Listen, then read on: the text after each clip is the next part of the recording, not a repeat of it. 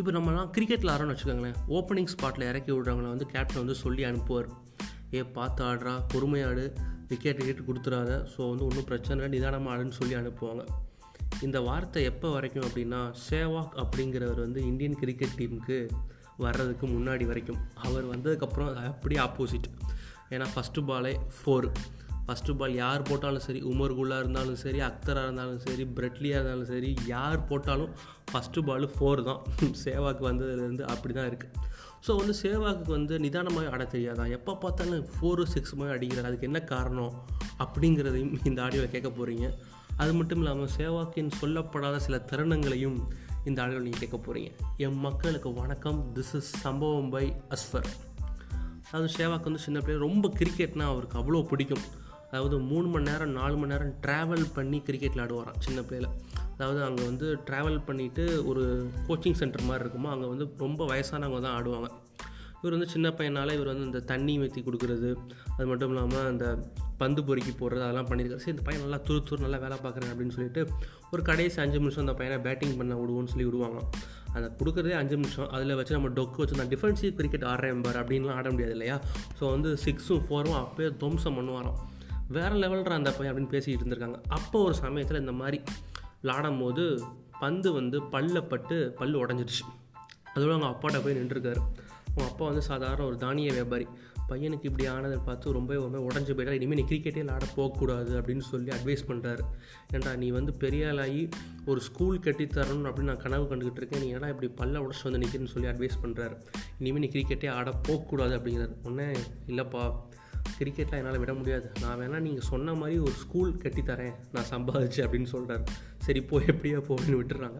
அதுக்கப்புறம் சும்மா மாஸ் பண்ணி லாண்டு அப்படியே இந்தியன் டீம் கிரிக்கெட்டுக்குள்ளே போகிறார் அப்போ தான் India versus England north west series so வந்து அப்போ வந்து முந்நூற்றி இருபத்தஞ்சு ரன். அப்போவே அது வந்து பெரிய ஸ்கோர் இப்போயும் அது பெரிய ஸ்கோர் தான். முந்நூற்றி இருபத்தஞ்சு ரன் வந்து ஓடிஐயில் வந்து ஒரு எட்ட முடியாத கனிலாம் சொல்ல முடியாது. இப்போ உள்ள ஸ்டாண்டர்ட்ஸுக்கு இந்த டி டுவெண்ட்டிலாம் வந்ததுக்கப்புறம் அது அப்படி எட்டிடலாம் வைங்களேன். ஆனால் முன்னூற்றி இருபத்தஞ்சு வந்து ஒரு நல்ல ஸ்கோர்னே சொல்லலாம். அப்போ வந்து ஷேவாக் கூட நம்ம கங்குலி போகிறார் கேப்டன் ரொம்ப டென்ஷனாக போகிறார் நம்ம ஷேவாக் வந்து கூலாக அப்படியே பாட்டு பாடிட்டே தான் கிரவுண்டுக்குள்ளே போவாராம். எப்பயும் போல் வழக்கம் போல் ஃபோரு சிக்ஸ் அப்போது இரானி தான் ஒரு பெஸ்ட்டு பவுலர் ஆஃப் இங்கிலாந்து டீம்னே சொல்லலாம். ஸோ வந்து அப்போ ரொம்ப படம் போட்டு சீன் காயிட்டு இருந்திருப்பார் அவர் ஓவரில் ஃபோர் அடிப்பார். உடனே நம்ம கங்குலி டே கொஞ்சம் பார்த்தாடுறா அவுட்டு கிட்ட ஆகிட்டேன்னா அடுத்து அடிக்க கூட ஆள் இல்லைடா அப்படின்னு சொல்லி கொஞ்சம் அப்படியே சிங்கிள் மெயின்டைன் பண்ணு அப்படின்னு சொல்லியிருக்காரு. அதெல்லாம் கேட்காம தலைவன் ஃபோரு ஃபோரு ஃபோர் தான். ஸோ வந்து கங்குலி அப்படியே வின் பண்ணி முடித்தோடனே ஜெயிச்சதெல்லாம் ஓகே ஆனால் நான் சொல்கிறத நீ எதையுமே கேட்கலையடா அப்படின்ட்டு இருக்காரு. அதுக்கு நம்ம சேவாக்கு என்ன சொல்லியிருக்காரு அப்படின்னா நான் வந்து பாஸ் சொன்னதை கேட்கல பால் சொன்னதை தான் கேட்டேன் அப்படின்னு சொல்லி சும்மா நக்கலாக பதில் சொல்லியிருக்காரு. இதே மாதிரி ஒரு சம்பவம் வந்து சச்சின் டைம் பண்ணியிருக்காரு. என்ன அப்படின்னா சச்சின் வந்து இந்த நர்வஸ் நைன்டிஸ்லாம் எல்லாத்துக்குமே தெரியும். இந்த தொண்ணூறுலேருந்து நூறுக்குள்ளே வந்து படாத பாடுபடுவாங்க எந்த ஒரு கிரிக்கெட்டாக இருந்தாலும் சரி. அதாவது இந்த ஒரு ரன்லேருந்து தொண்ணூறுன்னு ஈஸியாக அடிச்சிருவாங்க. அந்த நர்வஸ் நைன்டிஸ் வரும்போது ரொம்ப ரொம்ப டென்ஷன் ஆகிடும் அப்போ வந்து சேவாக்கு வந்து இந்த நம்ம சச்சின்கிட்ட போய் சொல்லியிருக்காரு. ஏன் ரொம்ப பதறீங்க? என்ன மாதிரி தொண்ணூத்தஞ்சு வந்தால் ஒரு சிக்ஸு ஃபோர் அடிங்க அப்படின்னு சொல்லியிருக்காரு.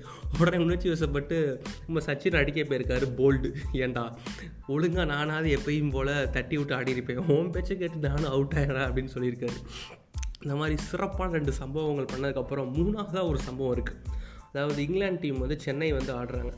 அப்போது வந்து ஒரு டெஸ்ட் மேட்ச்சு நாலு நாள் அவங்களே பேட்டிங் பிடிச்சிட்டு டிக்ளேர் கொடுத்துட்றாங்க. ஒரு த்ரீ ஹண்ட்ரட் ப்ளஸ் ரன் கிட்டே அடிக்கணும். உடனே சச்சின் வந்து டீம் மீட்டிங்கில் சொல்கிறாரு இந்த ஸ்கோர் வந்து நம்ம வந்து இன்னும் ஒரு நாள் தான் இருக்குது ஸோ வந்து கண்டிப்பாக ட்ரா தான் பண்ண முடியும். ஸோ வந்து ட்ராக்காக ஆடுவோன்னு சொல்லி அப்படியே அந்த டீம் மீட்டிங் கலையுது. இருந்தாலும் நம்ம சச்சினுக்கு வந்து சேவாக்கை பற்றி தெரியும். அவன் சொன்னது பேச்சை கேட்க மாட்டான். எப்படினாலும் இந்த அப்பர் கட்டு கம்பர் கட்டு அந்த மாதிரி அடிச்சுக்கிட்டு தான் இருப்பான்னு சொல்லிட்டு சத்தியம் பண்ணு அம்மா சத்தியமாக நான் வந்து அதிரடியாக ஆட மாட்டேன்.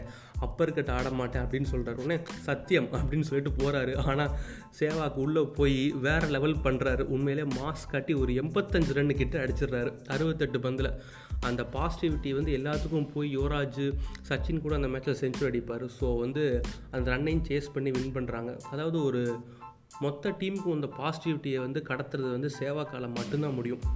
ஏன்னா எனக்கு தெரிஞ்ச ஒரு எவ்வளோ பெரிய பேட்ஸ்மேனாக இருந்தாலும் சரி அந்த தொண்ணூறுலேருந்து நூறு ரன் அடிக்கிறதுக்குள்ள படாதப்பாடு படுவாங்க ஆனால் சேவாக்கு அதெல்லாம் கொஞ்சம் கூட கண்டுக்காமல் அப்படியே தொண்ணூற்றி நாளாக ஒரு மேண்டேட்டரியாக ஒரு சிக்ஸை போடுவோண்டா அப்படிங்கிற மாதிரி தான் இருக்கும்.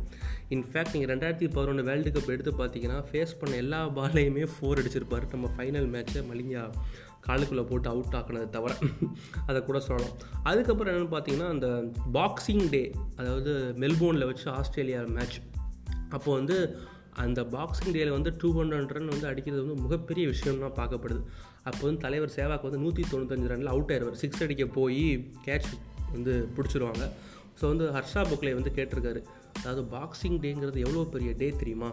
அதில் வந்து இரநூறு ரன் அடிக்கிறதெல்லாம் உண்மையிலே ஒரு மிகப்பெரிய விஷயம். அதை போய் நீங்கள் மிஸ் பண்ணிட்டீங்களே அப்படின்னு சொல்லியிருக்காரு சேவாக்கிட்ட நம்ம சேவாக்கு அதாவது நூற்றி தொண்ணூத்தஞ்சு ரன் அடித்தேன் அது எல்லாமே என்னோடய அதிரடியின் காரணமாக தான் அடித்தேன் நான் அப்போ வந்துக்கிட்டு அதிரடியெல்லாம் வச்சுட்டு நூற்றி தொண்ணூத்தஞ்சு ரன் அஞ்சு ரன் அடிக்கணும். ஸோ மெதுவாடும் அப்படின்னா நான் இதுக்கு முன்னாடி விளாண்டதுக்கெல்லாம் அர்த்தமே இல்லாமல் போயிடும் அதாவது நான் சிக்ஸை தான் மிஸ் பண்ணனே தவிர நான் செஞ்சுரியை மிஸ் பண்ணல. அந்த தேர்ட்டி யார்டு சிக்ஸெல்லாம் மிஸ் பண்ணிட்டேன்னு சொல்லி சும்மா நக்கலாக பதில் சொல்லிட்டு அப்படியே அனுப்பிச்சிருக்காரு அது மட்டும் இல்லாமல் இன்னும் சிறப்பான தரமான சம்பவங்கள்லாம் நிறையா பண்ணிகிட்டே இருந்திருக்காரு. அதாவது ட்விட்டர்லேயும் சரி ஃபேஸ்புக்லேயும் சரி.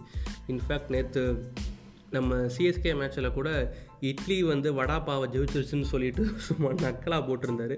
அது மட்டும் இல்லாமல் நம்ம சுனில் கவாஸ்கர் பாய்காட் அவங்கள்ட்ட கூட நக்கலாக சும்மா பதில் சொல்லியிருக்காரு. நீ ஏன் இவ்வளோ அக்ரஸிவாக ஆடுற? கொஞ்சம் டெஸ்ட் மேட்ச்சு பொறுமையாக ஆடலாமேன்னு சொல்லியிருக்காரு நம்ம கவாஸ்கர்.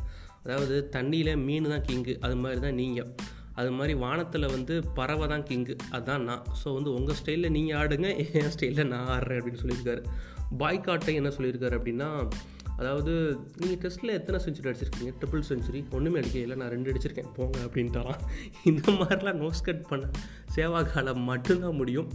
ஸோ வந்து எனக்கு தெரிஞ்சு டி ட்வெண்ட்டியாக இருந்தாலும் சரி ஒன் டேவாக இருந்தாலும் சரி டெஸ்ட்டாக இருந்தாலும் சரி மூணையுமே டி ட்வெண்ட்டி மாதிரி ஆடுற ஒரே பிளேயர் சேவாக்காக மட்டும்தான் இருக்க முடியும்.